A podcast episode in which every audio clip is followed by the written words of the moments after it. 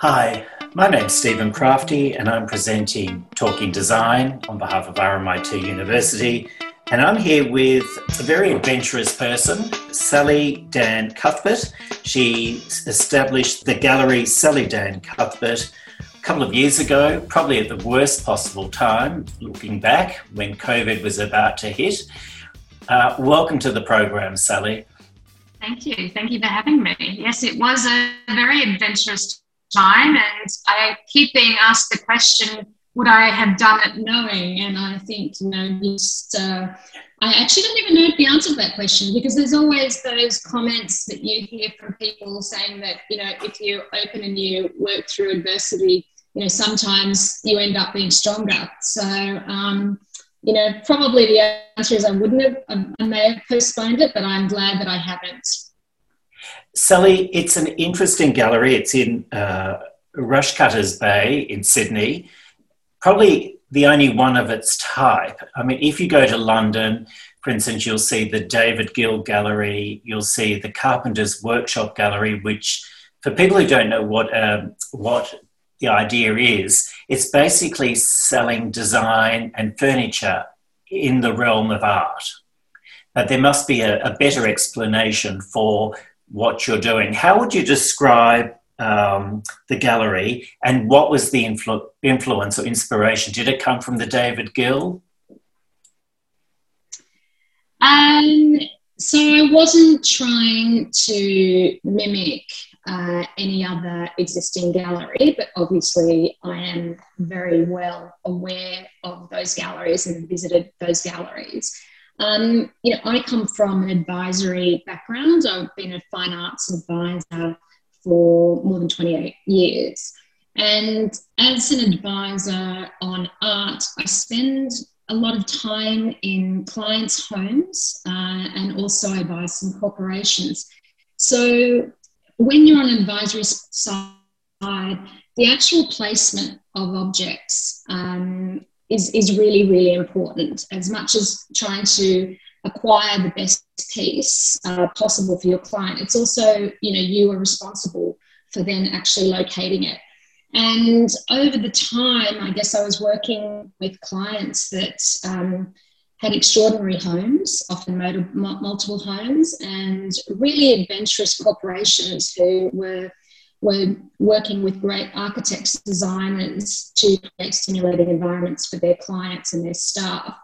And you know, I was integrated into that, into setting up wonderful art collections for these people. And it really stemmed, I guess, from my interest in um, seeing the arts um, as all inclusive and holistically. You know, I I'm not someone that likes to box things. So I've never been someone that sort of it's well that's a ceramic or that's a painting. You know, it is a work of art, and for me, design um, or what we try and like to call them in the gallery as functional sculpture is just part of that. So, um, and you know, there's a history of architects making pieces for their their buildings, um, and artists have often ventured into different uh, pieces that sometimes have gone into public work that have become more functional rather than just visual objects. So I think there's a long history of, of all sorts of artisans, uh, Giacometti, different people like that, working across different um, platforms within in the art. And so I really got interested in in working with those clients and seeing where the pieces were going and um, wanting then to broaden um, their interest in maybe not just collecting um, two or 3D visual art, but also looking at the furniture and design objects that these works were um, hung above or next to, and um, you know create uh, interest in collecting more broadly than just in the visual arts. Um, Sally, you know both your home, which has been featured in Vogue Living, um, and also your gallery just contains such an extraordinary collection of pieces. You've got everyone from Marc Newson. You know, how do you start the collection? How does it evolve? Who are the, who are the artists and or the designers that you perhaps had in mind from the outset before you even established the gallery? Because you know you obviously had people in mind who you thought would bring in people who would be interested. Yeah, so I, I do have to have um, an immediate reaction to to pieces. I feel quite strongly about that. Um, so I look for artists that are working either um, with uh, intuitively or with new materials or using materials in interesting ways, or for someone um, like Trent Jansen who works through history um, and storytelling. And I think they're probably the three main areas. Um, it's not just having artists for the sake because they're making an interesting looking chair or something like that. There has to be something that I think is really unique, and they don't have to be established. I'm, I represent some really exciting young emerging artists, and what I am trying to do is is establish a model of a gallery that's based on the traditional gallery art gallery model, which is representing emerging mid-career and established artists. And to me, that's really important. A, a, in the visual art scene globally at the moment, there is a very big push by galleries to now just represent established artists. And, you know, that's great for the gallery, but it's not so great, you know, how do then the emerging artists, you know, move up to become mid-career and established? And so that is something that I find, you know, is really, really important to me that I can provide a platform for artists at all levels of their career. Um, Sally, it must be so exciting when you're not looking and you're really not looking. You, you think you've got a full house or a full list of great work, and then you turn the corner. It must might be you know really when your your mind's not really focused in that space, and then you see something. Oh my god, I can't believe that. I just have to find out about this artist. Who mm-hmm. comes to mind locally that you, you know, someone who really was unknown and for some reason you just made this wonderful discovery and we've kind of got someone now who really would have been unnoticed had it not been for that uh, detour that you made. Yeah. Um, well, there is a couple of, of artists that I could name, but I think Michael Gittings, uh, who is a Melbourne, now Melbourne based artist, he comes from the border of Albury Wodonga. Uh, he moved to Melbourne and was started as a roof plumber. And uh, so he is someone who is not at all um, tertiary trained or art school trained.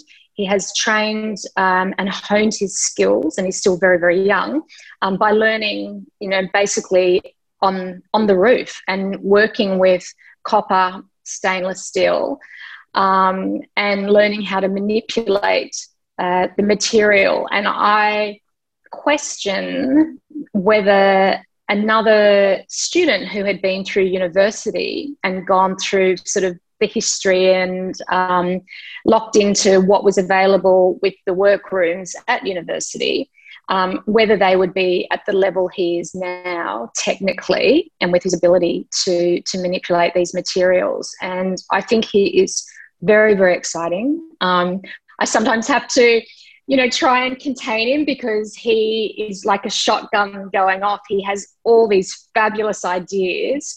And, you know, as his agent um, and mentor, it's my job to try and sort of rein him in and say, okay, let's, they're all really good ideas. Let's just try and focus on this one and do the R&D and let's see how far down we can go with this. Um, you know, and, and I think he is exceptionally talented. And, how, Sally, how did you find him? Did did he kind of bring you up? He wouldn't have run you up because obviously he wouldn't. No, he didn't. Work, he wouldn't have thought his work was even in your near your league.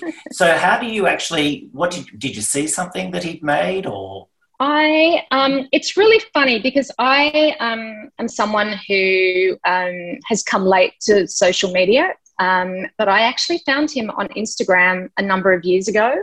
Uh, he was exhibiting, you know, at a market, um, but posting a few things on Instagram. And I literally spent, you know, before the gallery opened, and and I probably should preface it with that. I was actually approached by artists to open the gallery. So I always had it, you know, I the, the past 20 years I'd sort of spent my time saying to artists when they'd asked me to open a gallery, will you open a gallery? And I would say, no, because I've got my advisory and I love representing and being able to work with lots of artists. And a gallery, in some way, you know inhibits that because you have you are responsible for your stable of artists and putting them out to the world um, and the noise you know over the past five years started getting louder and louder and, and that noise was coming not just from visual artists now but from the um, the designer functional artists because I had started commissioning them with private clients uh, to make sculptural pieces for their homes, and they were excited about that. Um, so some so some artists did approach me, and I then I approached others. And, and so finding Michael on Instagram. There is another Melbourne University and RMIT obviously have really good um, facilities with their, their both their architects from Melbourne University. They have um, a special section where their top top uh, students can go and um, do. I think it's one semester just playing with materials um, that and to make design objects rather than it's sort of a adjunct to their architectural practice and studies. Um, and then obviously the other the other areas of RMIT and other New South Wales art and design that um, are really establishing these young artists um, and designers to come through. So I sort of look at the university's um, students in their final years. Uh, I find them all sorts of different places. I was going to ask you, Sally, you know, people think um, designer objects or functional art uh, is kind of um, cheap. You know, oh yeah, it's a mm. good buy, it's cheap.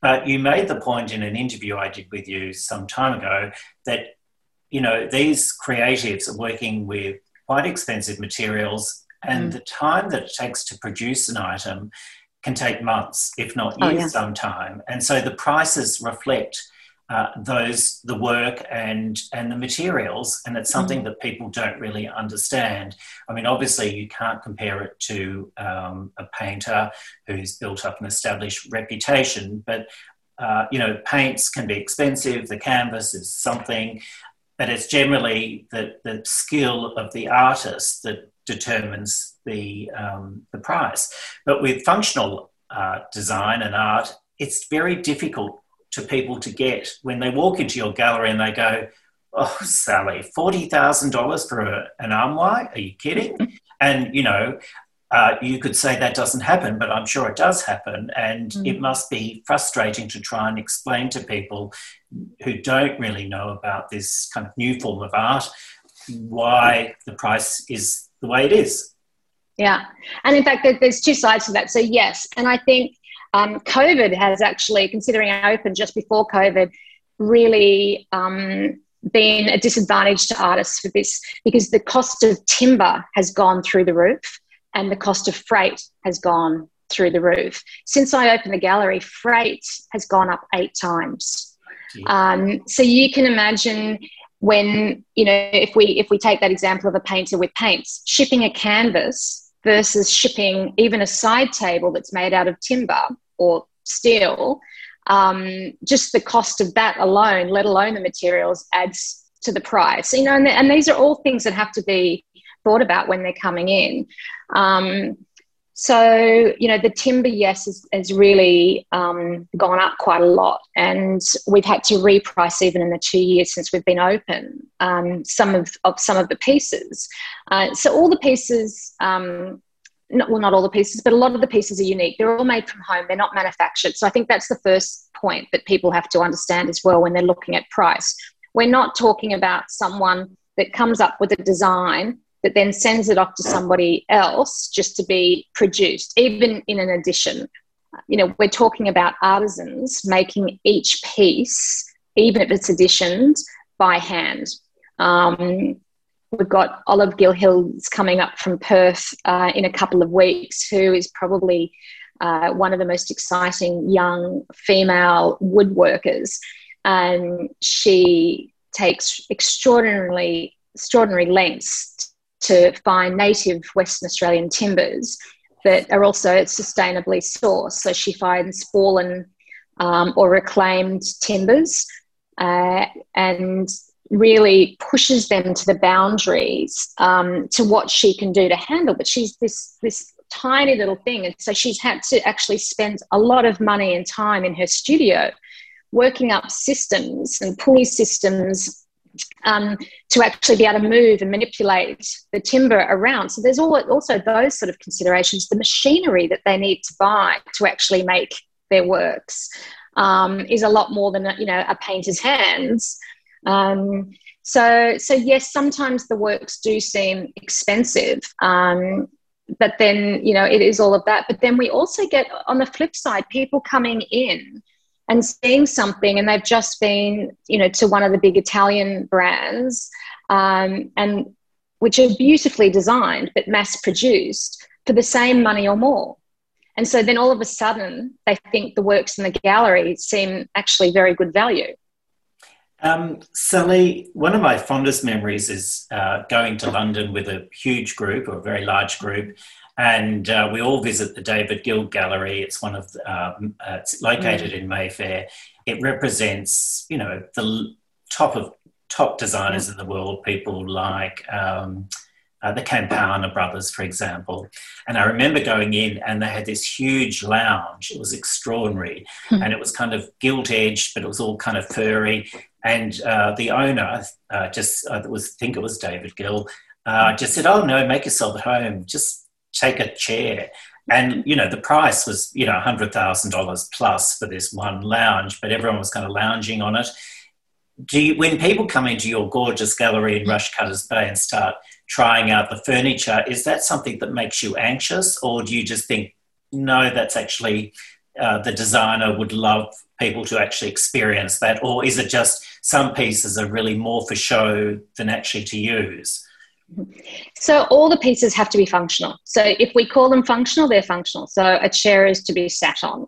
Um, we there are some items that we do have to be careful of because these are unique items. Um, we don't have display models in the gallery. Everything is for sale. So I do have to be mindful of uh, who might acquire these objects that it is in the perfect condition um, for them to take home because it's not as if we you know have a june sale for display stock or anything like that you know you are buying the artist's hand as you would be anything else and saying that you know someone like olive's timber pieces they beg to be handled. I mean, part of what she does, she sands and she sands and she sands to make these very tactile pieces, which once you've actually touched, you find it very hard to actually leave the gallery because you just want to sit and stroke the stool you're sitting on or sit at the table and rub your hands up and down the tabletop.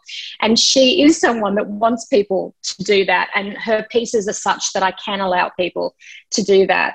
Um, but then if we look at, say, Trent Jansen and Johnny Nargoodah's leather pieces, um, I have to be a little bit cautious there because if you have people that sit down that might have a zipper on their back of their pants or their telephone in their back pocket and they sit down, you know, they could badly damage the leather. And whereas I see this wear once you have the piece in your house as something that you actually want. And I'm the sort of person that would go and buy, you know, a 20 year old De Sede sofa rather than now they're being made new again because I want that patina.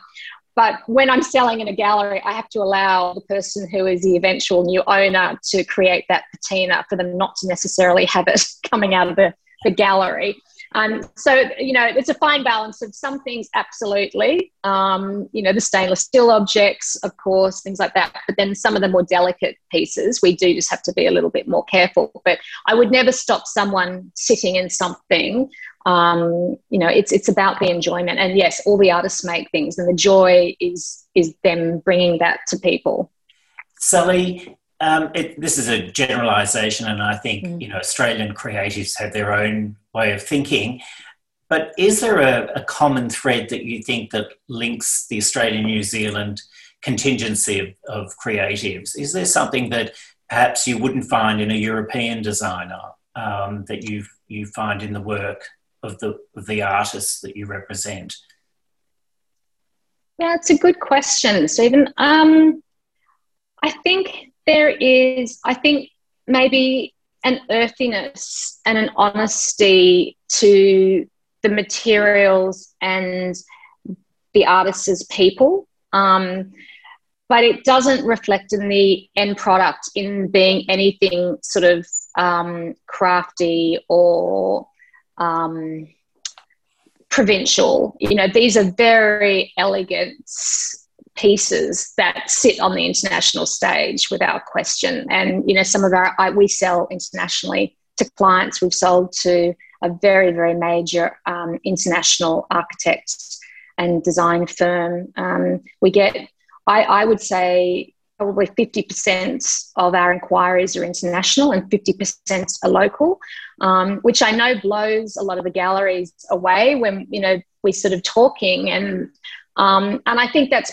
basically because of the artists that I'm working with and because they do have this international, um, you know, standard that they're working towards. Um, it's not a local, a, a local theme. Um, but I do think there is something, um, I think they're humble, probably, um, and very family and community orientated, which just brings something really warm to the work.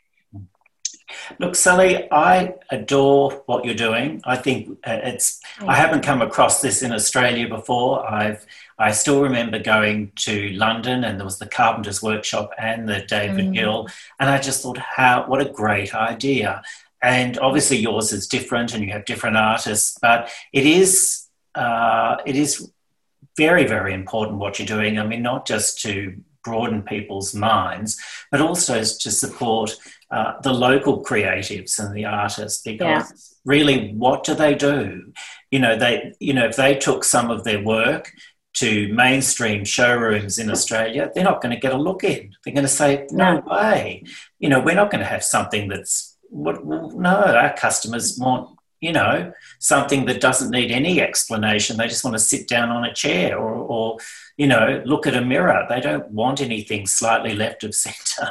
So no. what you're doing is very valuable. And uh, look, it is unfortunate that you started at such an awful time. But we are coming out of this, and I think people will be uh, wanting relief and wanting to really um, support local creatives. So um, good luck with everything, Sally. And um, uh, I think it, I think things will start to open up, and I think people will start really wanting more of what you've got to what you're offering because it, it's it's just so fresh. So yeah, thanks so much, Sally. You've been listening to Stephen Crafti. Talking Design is produced by RMIT University and brought to you in partnership with Melbourne City Council. If you'd like to stay up to date with all things Talking Design, be sure to follow us on Instagram and Twitter at Talking Design underscore.